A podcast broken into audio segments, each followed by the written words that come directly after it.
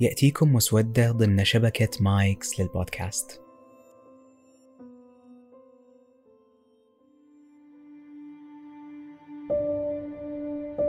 أهلين.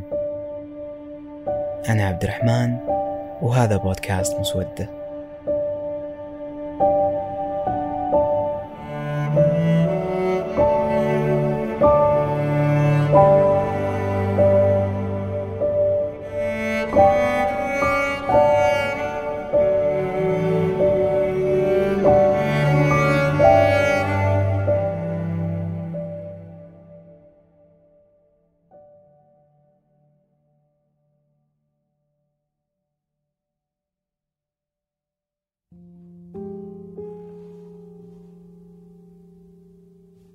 أليكس فوك طبيب نفسي كلينيكي يعرف أزمة ربع العمر بأنها فترة من انعدام الأمن والشك وخيبة الأمل حول حياتك المهنية وعلاقاتك ووضعك المالي.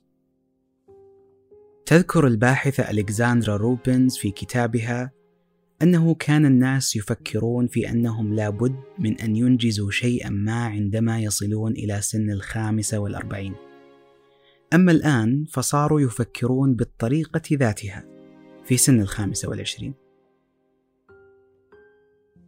ليتني عشت حياة أكثر شجاعة تجاه نفسي الحقيقية لا نفسي التي توقعها الآخرون. ليتني ما اشتغلت باجتهاد كبير. ليتني كنت شجاع في التصريح عن مشاعري. ليتني كملت تواصل مع أصدقائي. ليتني سمحت لنفسي أكون سعيد أكثر. كانت هذه أكثر خمس اعترافات سمعتها ممرضة من أفواه مرضاها قبيل وفاتهم.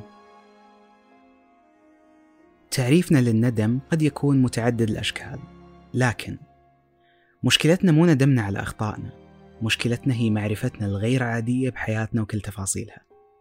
نشوف خط حياتنا الزمني في الماضي كاملا متوقعين أن هذه الحياة وبس وأي محاولة حذرة لقراءة مستقبلنا بيكون مبني فقط على كل شيء شفناه أو سمعناه أو عايشناه قبل. وهذا بحد ذاته شيء غير عادل تماما.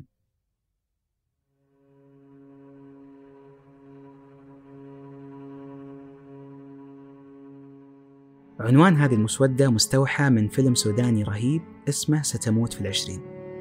بطل الفيلم مزمل ولد في قرية بسيطة على ضفاف النيل.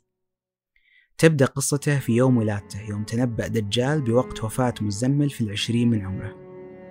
يعيش مزمل حياته بصحبة قلق أمه الدايم عليه ويعيش مشككا هل يحمل لعنة الموت في يوم محدد أو لعنة العيش في كل الأيام التي تسبقه.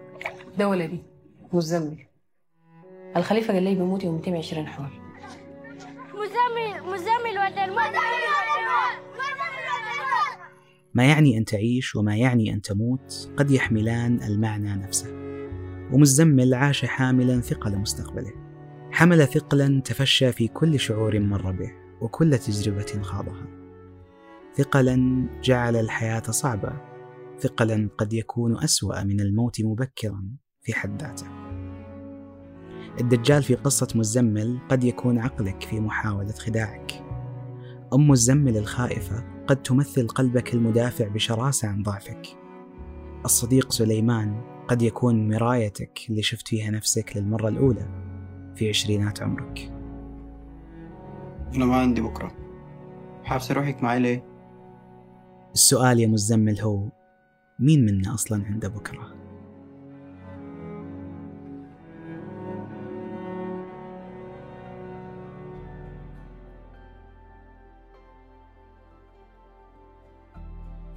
يقول فيلسوف القرن التاسع عشر جون ستيوارت ميل اسأل نفسك هل أنا سعيد؟ كي تتوقف عن الشعور بالسعادة ويقول أيضا هؤلاء السعداء حقا هم الذين يملكون تركيزا كبيرا على أشياء أخرى غير سعادتهم كسعادة الآخرين تطوير البشرية أو حتى هواية فنية بسيطة كلها تحتوي على نهاية معنوية لتحقيق هدفهم في هذه الحياة وطوال رحلتهم مع هذه الأهداف وتركيزهم على كل رحلة من هذه الأشياء المختلفة يجدون السعادة صدفة في الطريق. كل ما نفعل للبحث عن السعادة يحمل قيمة باهظة ندفعها لسلعة ليست للبيع ولا تقدر بثمن بينما في زوايا حياتنا سنجد الكثير من الأشياء التي تستحق كل الأثمان التي ندفعها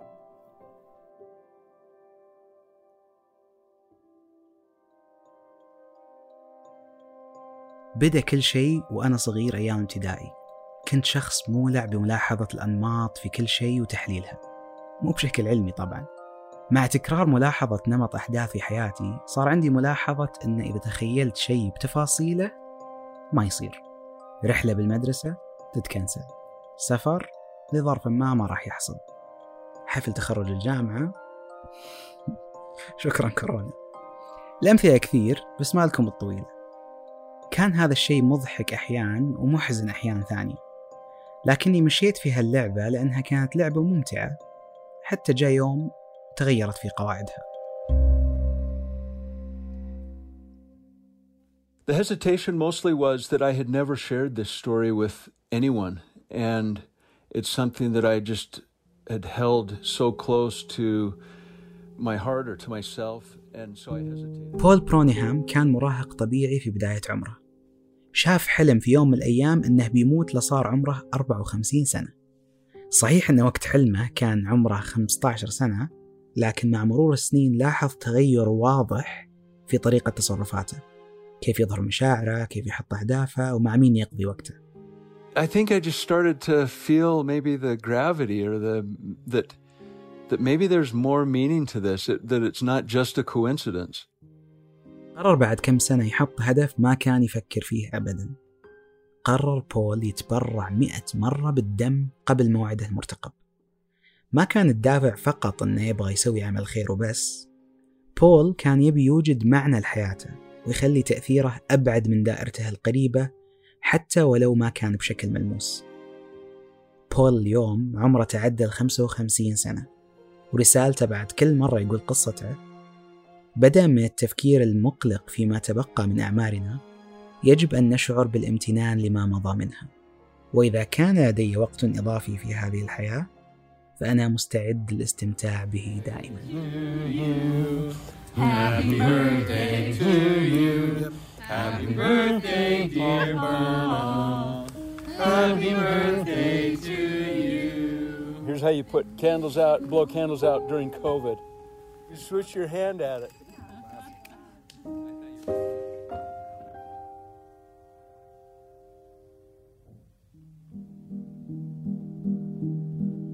نعيش في وقت عجيب فقد فيه سياق الحياة في مختصين يقولون لنا أن العمر مجرد رقم والكثير من الناجحين والسعداء وصلوا لمرحلة اتزانهم في عمر متأخر ويردفونها بقصة كولونيل ساندرز وخلطة دجاج كنتاكي. ومختصين ثانيين زي ميغ جاي تقول لنا لا لا تضيع العقد الأهم في حياتك عشريناتك العمر الذهبي البناء كل شيء تطمح تسويه. عقد مميز ورهيب عقد زمني له القدرة حتى على تعريفك كإنسان.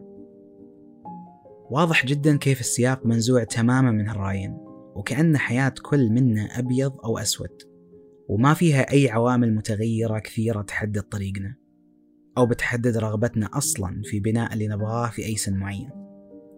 حتى لو هربنا من شبح المقارنات اللي خرج عن السيطرة مع ال social media بنلقى نفسنا أمام ذواتنا اللي تلومنا على اتخاذ الخطوة أو يمكن حتى عدم اتخاذها.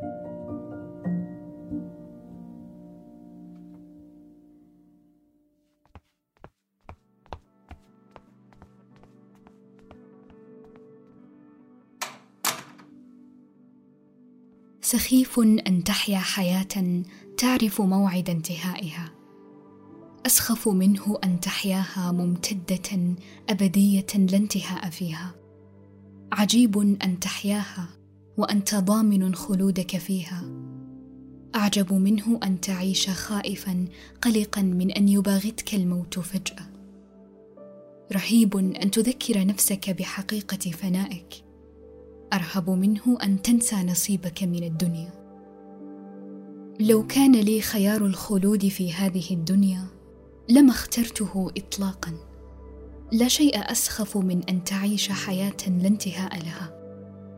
ما الذي يدفعنا للاستيقاظ باكرا والمضي قدما والسعي املا في حياة أفضل؟ إلا ذلك الفضول حيال الغد. كيف يبدو؟ ماذا يخبئ لنا؟ وهل يا ترى سنعيش لنراه أم لا؟ الأمر أشبه بمشاهدتك لفيلم. تعرف مسبقا نهايته. أو مثلا أن تشاهد فيلما لا نهاية له اطلاقا. لا هدف ولا غاية لنا من المشاهدة. إن لم نرى النهاية فكيف به لا ينتهي ابدا؟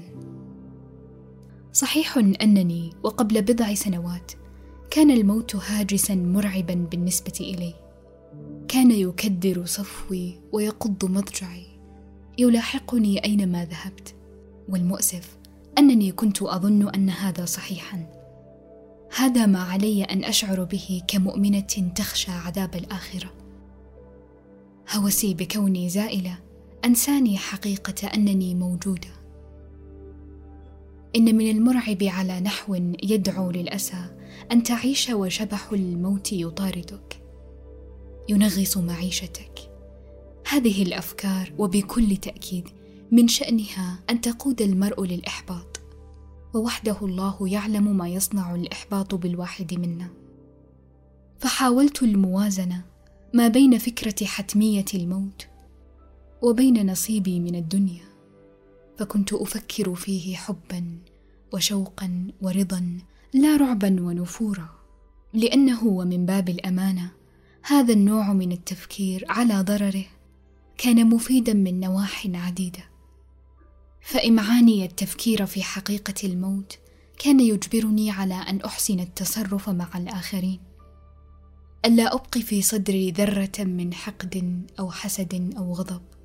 كنت أحقر من مثل هذه التفاصيل التي لا ضرورة لها. أستسخف إضاعة وقتي في زعل أو خصومة. وفكرة كلنا زائلون جعلتني أحرص على أن أعطي الآخرين ما أمكنني ذلك ولا أبخسهم حقهم.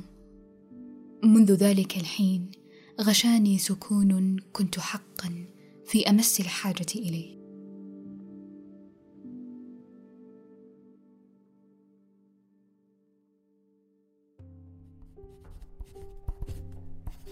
عزيزي أنا أما بعد. ستموت في الثلاثين أو الأربعين أو الخمسين أو المئة. يوم موتك لن يغير طريقة عيش حياتك. أو كيف تحدث نفسك أو كيف تروي قصتك. لأنك ببساطة قد تموت الليلة غدا صباحا أو العام المقبل. أن تلملم شتات مشاعرك أو أن تقدر الأشياء التي لا تشترى.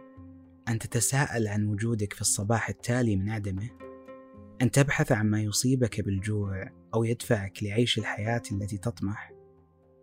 كلها تصنع ما ستعيشه فيما تبقى من عمرك كان يوما واحدا أو عدة عقود.